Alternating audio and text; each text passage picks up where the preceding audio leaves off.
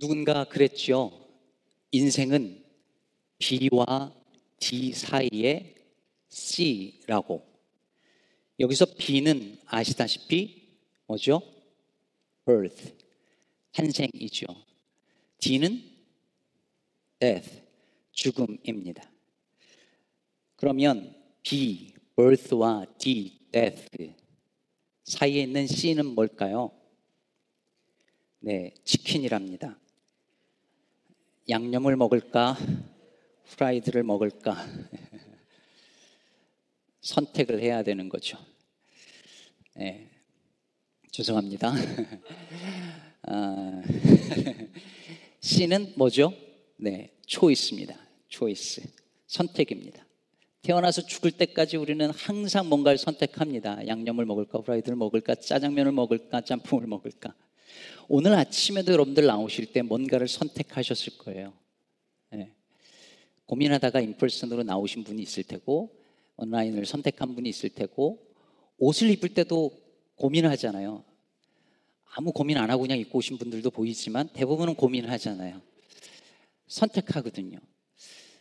그 선택들을 수없이 하면서 살아가는 게 인생이고 그 많은 인생들의 선택들이 모이고 모이고 모여서 지금의 내 모습이 있다라고 하는 거잖아요. 그래서 B와 D 사이에는 C, 초이스가 있다라는 말이 나온 것이죠. 무언가를 선택하는 건 쉬운 일이 아닙니다. 작은 것 하나도 선택하는데 쉽지 않아요. 선, 선택 장애 뭐 이런 얘기도 있잖아요. 유독 선택하는 거 어려워하는 분들. 근데 뭔가를 선택하는 게 쉽지 않기 때문에 우리는 늘 선택의 순간에 불안해지고 선택의 순간이 오면 마음속에 긴장이 듭니다. 혹시 내가 잘못된 선택을 하면 어떡하지? 내가 더 나은 선택이 있는데 내가 그거를 놓치면 어떡하지? 우리는 걱정이 들고 염려가 되고 불안해지기도 합니다. 얼마 전에 제가 마그네슘을 먹어야 되겠다라는 생각이 들었어요. 그, 그런 좀 사인이 있어서 먹어야 되겠다고 생각하고 어, 살려고 보니까 마그네슘 종류가 되게 많은 거예요. 그래서 인터넷에서 공부를 하기 시작했어요. 공부하다 보니까 진짜 공부할 게 너무 많더라고요. 그래서 몇 시간을 그걸 붙들고 있었습니다. 어느 게 더 나은 건지 선택하는데 한참 시간이 걸렸어요. 결국은 오더를 했습니다. 그래서 먹기 시작했는데 아침에 오늘 먹을 영양제를 이렇게 하나하나 하다 보니까 생각이 들더라고요. 아, 개수가 또 늘어났네. 이 영양제 계속 개수 늘어나는 거 어떤 건지 아시죠? 옛날에는 그냥 그 젊을 때는 종합 비타민 안 먹다가 그것 하나 먹었는데 요즘엔 누가 닥터가 비타민 D 먹으라 그래서 그거 먹고 있고요. 어 저기 뭐 C는 꼭 먹어야 된다 그러고 어, 우리 아들이 그 오메가 3꼭 먹어야 된다 그래서 또 그거 먹고요. 이제 마그네슘 먹고 있고 얼마 전에 아 오늘 또 그그 그 뭐죠? 그 알약 누가 선물 준 거 있는데 그것도 안 먹고 와가지고 오늘 하루 괜찮을지 모르겠네. 이런 걱정을 하잖아요. 어, 그러다가 어느 순간 어, 어디서 본 글이 생각났어요. 어느 분이 그러시더라고요. 젊을 때는 식탁에 꽃병이 주로 놓였는데 나이 드니까 약병이 늘어난다는 거예요. 그래서 이분이 그러시더라고요. 인생은 꽃병과 약병 사이인 것 같다고. 참 재밌는 표현이다 싶으면서도 한편으로는 서글퍼졌어요. 아, 인생은 꽃병과 약병 사이. 약병이 점점 늘어나는 거구나. 약병이 늘어난단 말은 건강이 염려된다는 말이잖아요. 혹시 무슨 병 생기지 않을까? 이거 먹으면 좀 나아질까? 하면서 약병 개수가 늘어나고 영양제 개수가 늘어납니다.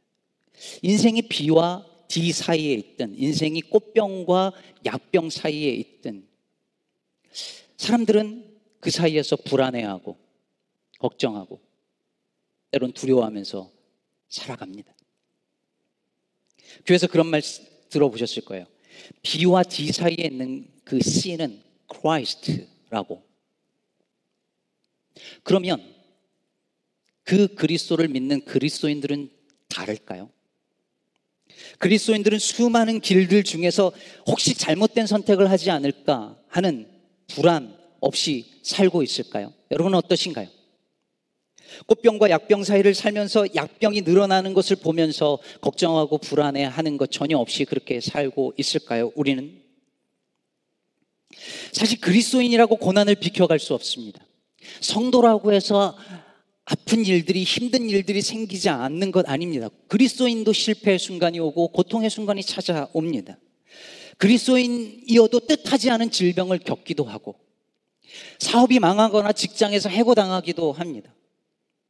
네, 그리스도인이라고 해서 힘들고 어려운 일들 다 비껴가는 거 아니라는 거 여러분 교회 오래 다니신 분들 다 이미 알고 계시지 않습니까? 그렇다면 우리가 다른 게 뭘까요? 우린 다른 게 뭐죠?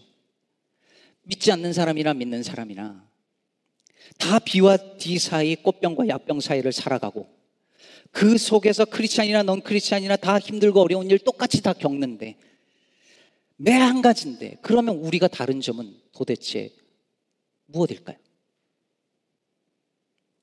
오늘 본문 1절에서 예수님께서 이렇게 말씀하십니다. 너희는 마음에 근심하지 말라. 하나님을 믿으니 또 나를 믿으라. 주님 말씀하셨습니다. 너희는 다른 사람은 몰라도 너희는 너희는 여기 너희는 누구예요? 제자들이죠. 너희는 근심하지 말라. 하나님을 믿고 나를 믿는 너희는 근심하지 말라. 마태복음 6장 31절 32절에서는 이렇게 말씀하기도 하셨죠. 그러므로 염려하여 이르기를 무엇을 먹을까 무엇을 마실까 무엇을 입을까 하지 말라. 이는 다 이방인들이 구하는 것이라. 너희는 하늘 아버지께서 이 모든 것이 너희에게 있어야 할 줄을 아시느니라. 이방인들은 예수를 알지 못하는 이들은 입을 것과 먹을 것으로 인하여서 염려하지만 그럴 수 있지만 너희는 그러지 말라. 그러지 않아도 된다. 그렇지 않아야 하지 않겠느냐 라고 말씀하십니다 이게 차이죠. 그리스도인이라고 그리스도인의 인생이라고 쉬운 것 절대 아니고 성도라고 고난이 비껴 나가는 것 아니고 실패하고 넘어지는 것 다 똑같지만 그러나 그에 대한 반응은 그에 대한 태도는 달라야 하지 않겠냐는 거예요. 고난이 비켜갈 수 있는 것 아니지만 그 고난에 대해서 그리, 그리스도인들도 똑같이 두려워하고 불안해하고 원망하고 불평한다면 그리스도인이 다른 점은 도대체 어디에 있는 것이죠? 먹고 사는 문제가 그리스도인이라고 해서 쉬운 것 절대 아니고 또 어떻게 보면 더 어려울 수도 있지만 세상 사람들이 그러는 것처럼 그 먹고 사는 문제 때문에 똑같이 매일 그것 때문에 걱정하고 근심하고 염려하고 일이 일비하고 그것에 온 세상이 다 무너지는 것처럼 그렇게 반응한다면 도대체 우리가 가진 믿음은 뭔, 무엇이죠? 왜 믿는 것이죠? 오늘 예수님께서 제자들에게 근심하지 말라라고 하셨다는 말씀은 뭘 의미할까요? 제자들이 근심하고 있었다는 증거잖아요. 근심하고 있으니까 근심하지 말라 이렇게 말씀한 거예요. 그럼 제자들은 왜 근심하고 있었죠? 여러분 우리가 읽고 있는 요한복음 14장을 비롯해서 13장부터 17장까지를 소위 예수님의 고별 설교라고 합니다. 예수님이 이제 제자들을 불러놓고 작별 인사를 하는 거예요. 십자가를 향해서 가야 하니까. 예수님이 자꾸 어딜 간다고 하시니까 제자들이 불안해졌습니다. 근심하는 거죠. 근데 여러분, 사실 이들이 진짜 불안하고 근심이 되는 이유는 예수님이 어딜 가신다고 하는 그 자체에 있지 않았습니다. 진짜 이유는 다른 곳에 있었어요. 예수님께서 2절에 제자들에게 이렇게 말씀하십니다. 내 아버지 집에 거할 곳이 많도다. 그렇지 않으면 너희에게 일렀으리라. 내가 너희를 위하여 거처를 예비하러 가노니. 여러분, 예수님께서 지금 아버지 집에 가신대요. 뭐하러 가시냐면 거처를 예비하러 너희들을 위한 거처를 예비하러 가신답니다. 근데 아주 가시는 게 아니라 돌아와서 그 거처를 예비하면 돌아와서 너희들을 데리고 나와 함께 거할 수 있게 하겠다 이렇게 말씀하세요. 그러면서 너희도 내가 어디로 가는지 알 거야 이렇게 말씀을 덧붙이세요. 근데 도마가 도마 언제나 솔직하잖아요. 도마가 그러는 거예요. 모르는데요. 몰라요 어디로 가는지. 그러면서 뭐라고 합니까? 5절에 도마가 이르되 주여 주께서 어디로 가시는지 우리가 알지 못하거늘 그 길을 어찌 알겠사옵나이까? 모르는 게 두 가지죠. 여러분, 여기에 제자들이, 아니, 우리가 인생을 살면서 계속해서 근심과 두려움 속에 살아가는 이유 두 가지가 담겨져 있습니다. 첫째는 어디로 가는지 목적지를 모른다는 것이고, 둘째는 목적지를 모르니 그 길을 모른다는 데 있습니다. 예전에 최희준 씨가 부른 하숙생이란 노래 어르신들을 기억하시죠? 어, 가사가 이렇잖아요. 인생은 나그네 길 어디서 왔다가 어디로 가는가. 지금 멜로디가 흐르는 분들이 계실 거예요. 인생은 나그네 길 구름이 흘러가듯 정처 없이 흘러간다. 그러면 인생은 나그네 길이죠. 성경도 그렇게 말해요. 그런데 우리의 나그네 길이라고 말할 때 그 말이 어디서 왔다가 어디로 가는지 몰라요? 우리 그리스도인들이 어디서 와서 어디로 가는지 모릅니까? 정처 없다는 말이 무슨 뜻이에요? 종착지가 어딘지, 데스티네이션이 어딘지 모르고 그냥 간다는 얘기잖아요. 정말 그러신가요? 그런가요? 우리의 믿음은 그런가요? 아니잖아요. 우리 그리스도인들은 우리가 어디서 와서 어디로 흘러가는지 분명히 알고 있습니다. 피천득 시인이 이 세상 소풍 마치는 날 뭐라고 한다고 했죠? 시를 잊은 성도에게 그랬는데 요즘에 아 이제는 안 잊어버리셨겠지 하고 제목을 고칠까 계속 고민하는데 계속 해야 될 것 같은 생각이 듭니다. 이 세상 소풍 마치는 날 아름다웠다고 말하겠다 그러잖아요. 근데 그 앞에 한 단어가 중요해요. 이 세상 소풍 마치는 날 가서 아름다운 노라 말하겠다고 합니다. 가서 죽으려고 하는 그 순간에 하는 얘기가 아니라 가서 그래서 이 시의 제목은 다들 아는 것처럼 귀천 하늘로 돌아가는 거죠. 시인은 자기가 어디서 와서 어디로 다시 돌아가는지를 알았어요. 그래서 가서 이 세상 소풍 마치고 가서 아름다운 노라 말하겠다는 것이죠. 요한복음의 예수님도 마찬가지입니다. 여러분 요한복음을 읽어보면 여러분 나중에 요한복음을 쭉 읽어가면서 오다라는 단어가 얼마나 많이 반복되는지를 동그라미를 쳐보세요. 요한복음에 예수님은 끊임없이 오시는 예수님, 오신 예수님으로 표현됩니다. 빛이 세상에 왔어요. 자기 세상에 오매 그 세상이 영접하지 않았어요. 계속 오신다고 표현해요. 근데 13장부터는 간다고 표현하세요. 옴과 감이 요한복음에 꽉 차 있어요. 오늘 본문도 가시는 얘기인데, 근데 여기 하나가 더 붙여요.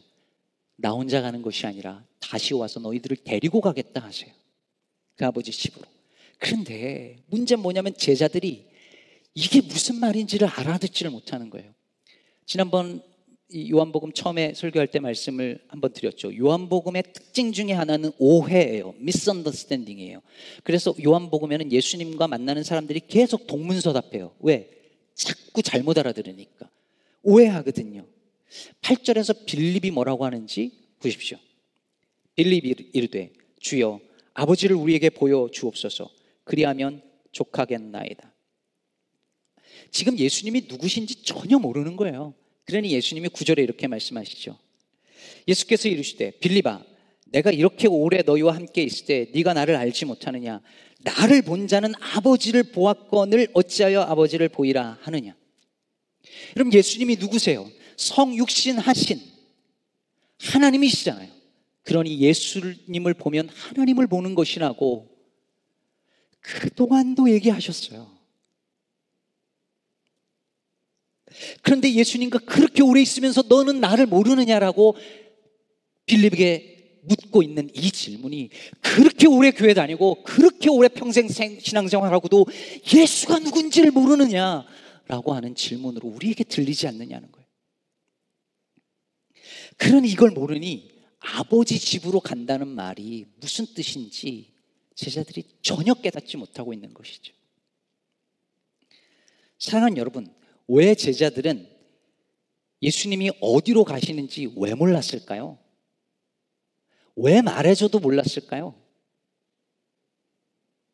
그들은 이미 자기들이 생각하고 있는 종착지, 그 데스티네이션이 있었기 때문입니다.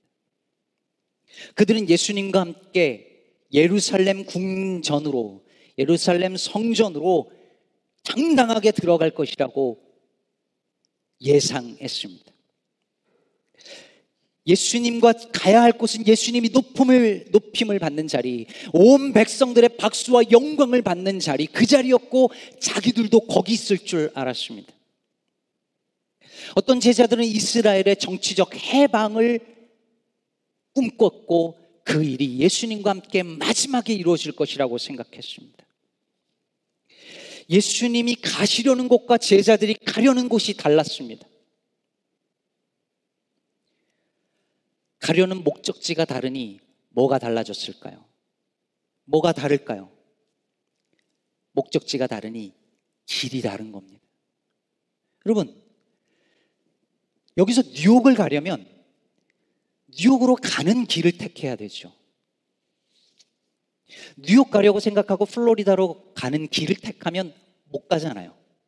그래서 여러분, 목적지와 거기로 가는 길은 둘이면서도 하나예요. 다시 말하면, 하나님이라는 목적지와 그 길, 그곳으로 갈 수 있는 길이신 예수님은 둘이면서 하나예요. 그래서 성부와 성자는 둘이면서 하나예요. 여러분, 이제 처음의 질문으로 다시 또 이제 돌아가 보죠. 왜? 그리스도인이라고 하는 사람들조차 비그리스도인들과 다를 바 없이 아니 어쩌면 더 많은 경우 근심과 걱정 속에서 왜 벗어나지 못할까요? 왜 여전히 세상에서 일어나는 그 수많은 일들의 반응이, 태도가 왜 우리는 다르지 못하고 살아가고 있는 걸까요? 여전히 우리는 왜 거기에 절망하고 넘어지고 불평하고 원망하며 서로 미워하며 이게 남 탓, 누군가의 잘못이라고, 당신 잘못이라고 비난하며 오늘도 잘못된 선택을 하면 어떡하지? 이 길이 아니면 어떡하지? 두려워하며 그렇게 왜 우리는 다를 바 없는 반응을 보이며 사는, 사는 걸까요? 혹시 예수님이 가려는 길과 우리가 가려는 길이 아니 예수님이 가시려는 그곳과 우리가 가려는 그곳이 다른 것, 다른 것 아닐까요? 여러분, 사실 우리는요, 다 바라고 원하는 어떤 것이 있어요. 그럼 지난 한 주간에 여러분이 원한 게 뭐였죠? 뭘 바라셨어요? 우리는 다 원하는 뭔가가 있었고 지금도 있어요. 가고 싶은 학교가 있었고요. 다니고 싶은 직장이 있었고요. 하고 싶은 일이 있었어요. 이루고 싶은 가정의 모습이 있었어요. 응답받고 싶은 기도의 제목이 있어요. 가지고 싶고 소유하고 싶은 뭔가가 있어요. 근데 그걸 이루고 싶고 가지고 싶고 성취하고 싶은데 길이 안 열리는 거예요. 길이 자꾸 막히는 거예요. 길이 막히고 돌아가기도 하고 어디로 가야지 몰라가지고 막막해요. 그러니 불안한 거죠. 그러니 근심하고 두려워하는 거죠. 제가요, 미국에 처음 올 때 품은 뜻이 있었어요. 미국에서 한 3년, 5년 공부하고 그 사이에 제 아내도 공부하고 학위 마치고 한국으로 돌아가서 멋있게 목회하고 싶었어요. 한국 교회를 위한 답 하나 꼭 찾아가지고 가고 싶었어요. 근데 자꾸 길이 막히는 거예요. 공부는 늦어지고 목사 한 수 자꾸 늦어지고 제가 중학생이던 애 가르쳤는데 걔가 저보다 안수 먼저 받고 아, 이 공부 늦, 이, 이게 늦어지니까 이게 다시 이제 박사과정 공부를 시작을 하면서 그래 교수 하는 길로 가야겠다 생각했는데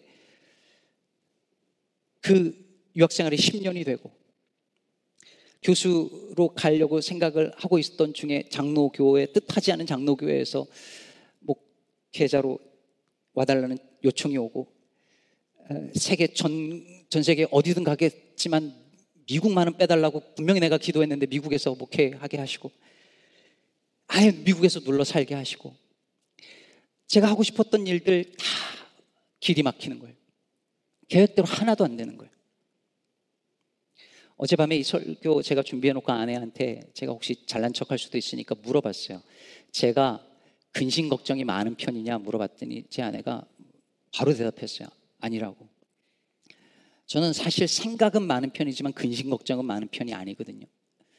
그런데 20년 전 미국에 오면서부터 제가 마음먹은 대로 제가 계획한 대로 그 길이 열린 적이 거의 없었고 그럴 때마다 저도 근심하고 걱정하지 않을 수가 없더라고요. 그 과정이 쉽지 않았어요. 그런데 그 과정을 겪어가면서 제가 배운 게 한 가지가 있었어요. 저는 제가 길을 선택하는 줄 알았는데 알고 보니 길이 저를 선택하더라고요.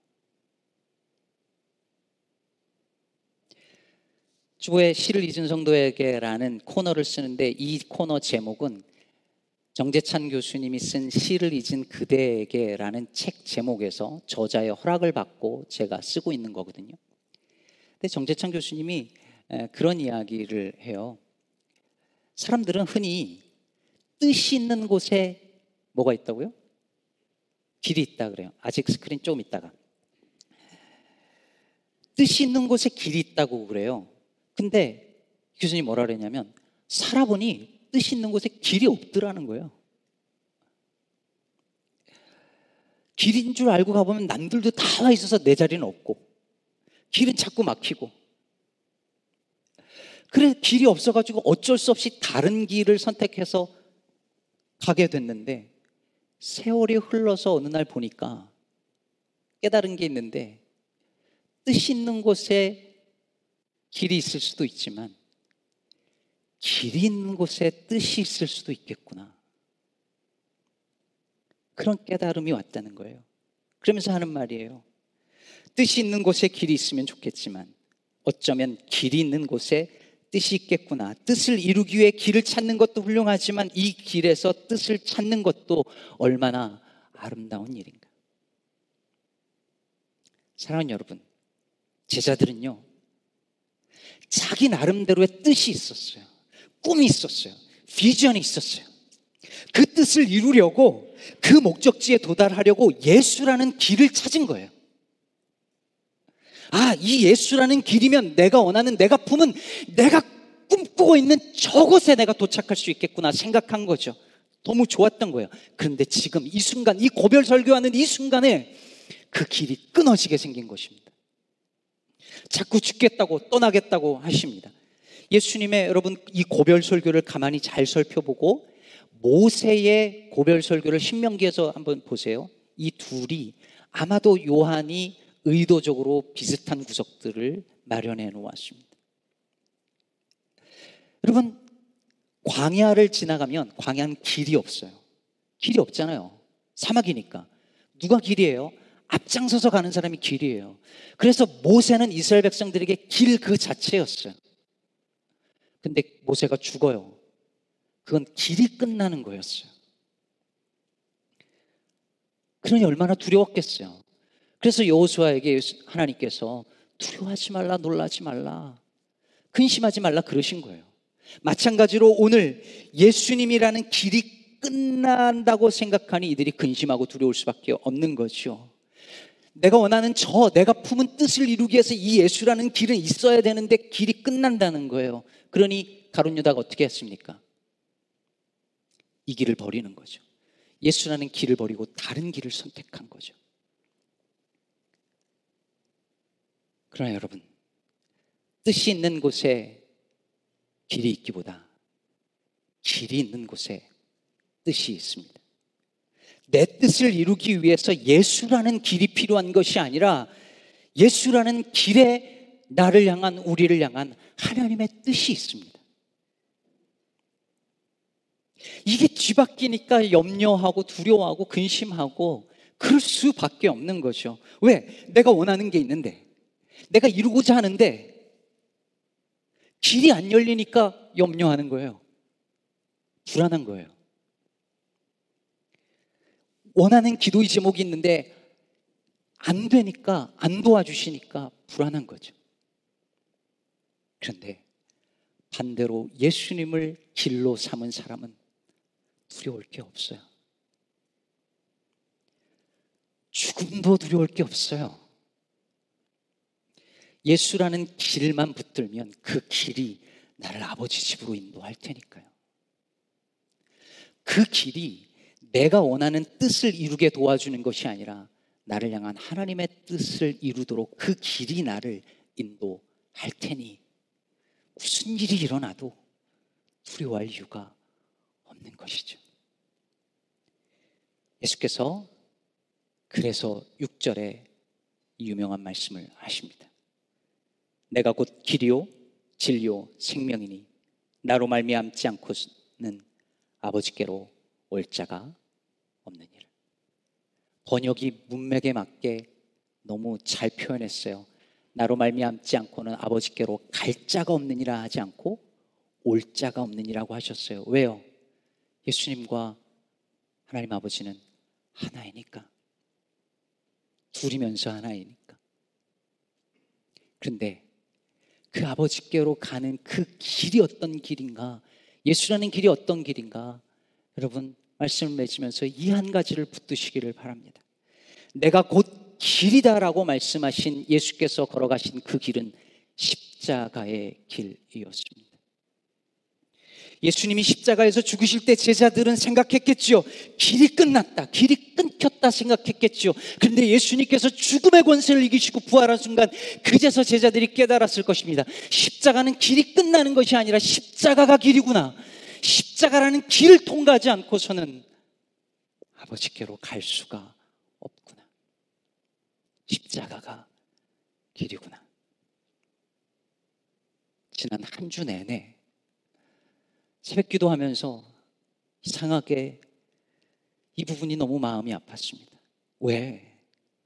이 놀라운 이 어메이징한 이 복음을 믿으면서도 나는 우리는 우리 그리스도인들은 여전히 고난 앞에 여전히 내게 일어나는 그 힘들다라고 하는 그 일들 앞에 사람들의 말 한마디 앞에 여전히 이 복음을 알지 못하는 사람들과 전혀 다를 바 없이 똑같이 일비하면서 그렇게 불평과 원망과 두려움 속에서 그렇게 살아가고 있는가? 그게 너무 부끄러웠고 민망했고 하나님 앞에서 죄송스럽고 안타까웠습니다. 예수라는 이 길을 나의 길로 삼고 사는 사람들이 뭐 이거밖에 안 되나 싶어 저 자신이 부끄러웠습니다. 사랑하는 성도 여러분,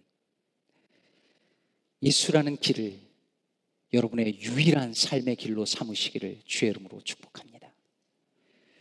예수님의 십자가의 길이 본래 우리가 걸어가야 할 그 길이 십자가라는 것을 그 길만이 우리의 길이라는 것을 기억하십시오. 그 길이 우리를 아버지의 집으로 인도할 것입니다. 부디 우리가 어디로 가는지 알고 그곳으로 가기 위해 예수라는 길을 나의 길로 삼고 그 길에 담겨 있는 하나님의 뜻을 늘 붙들고 살아가는 저와 여러분 되시길 주의 이름으로 축복합니다.